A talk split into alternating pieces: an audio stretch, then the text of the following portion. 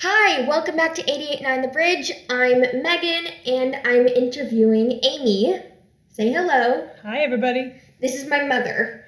Uh, I actually did interview her before, several years ago, when I was an intro radio student, but now I'm in advanced. And we'll be talking about some very, very different things this time. Last time it was bit background stuff. I don't fully remember because it was years ago. I don't either. hey, but I think that this will be very cool. Nice chance to talk. That's right. Um, so I'm a senior, and my brother, who was also a radio student for some for a bit of time, uh, he is in his first year of college. Uh, how? What's it like, actually? I mean, to have one senior at home and a college freshman at school during the pandemic? I suppose so. I mean, I know it from my end, but Well, this has been a weird year, that's for sure. 2020, man, 2020. yes. Um, well, I would have to say that this year is not like how I um, I am not the empty nester that I thought it would be, partly because you're still here and you're going to school at home. So you're here all day, every day, and which I love. Even Um, if I do spend hours downstairs in the laundry room on my computer. That's true. That's true. You do go to your own somewhat of a school day. Um, and then your brother is at school, and so far he's been able to do classes in person, but that could change depending on what happens in the next month and a half and what happens over the holidays. So, fingers crossed that he gets to continue to go to school at school and not at home because there's a possibility that if things don't get better that I have both of you at home.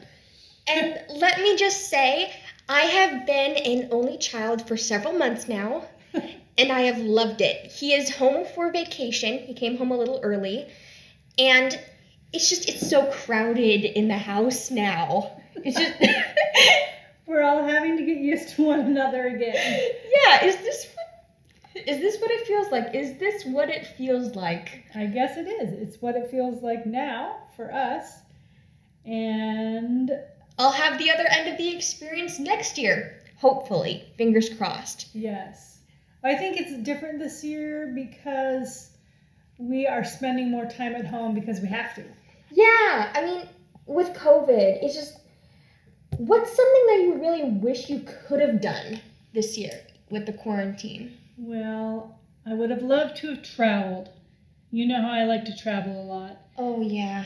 Um, so that has been a bummer, just the restrictions and the necessity to to be home and to stay safe, um, which we've taken very seriously. We did get the opportunity to go to Arizona to visit colleges for you, which was great. Beautiful place. It was a beautiful place, and we had the opportunity to spend the day at the Grand Canyon. More like two and a half hours, but that was a beautiful place. We have got to go back there someday. We will definitely go back.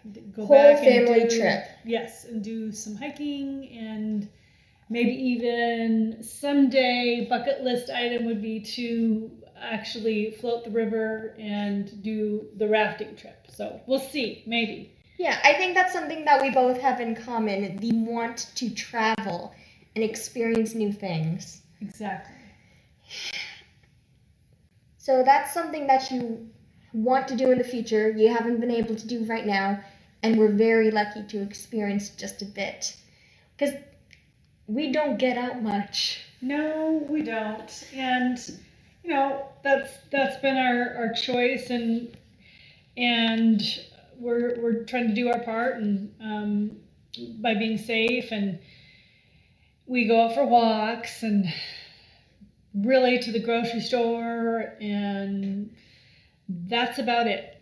Yeah, I guess that in the daily life of living under a semi quarantine in the pandemic, Mm-hmm.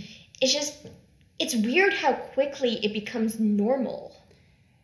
You're right. It has become our new normal. I act, it's been, we've been doing this for months. I mean, s- school last year, we were, school closed down early. Mhm. I mean, spend the entire summer in pretty much at home. We just, it's been weird.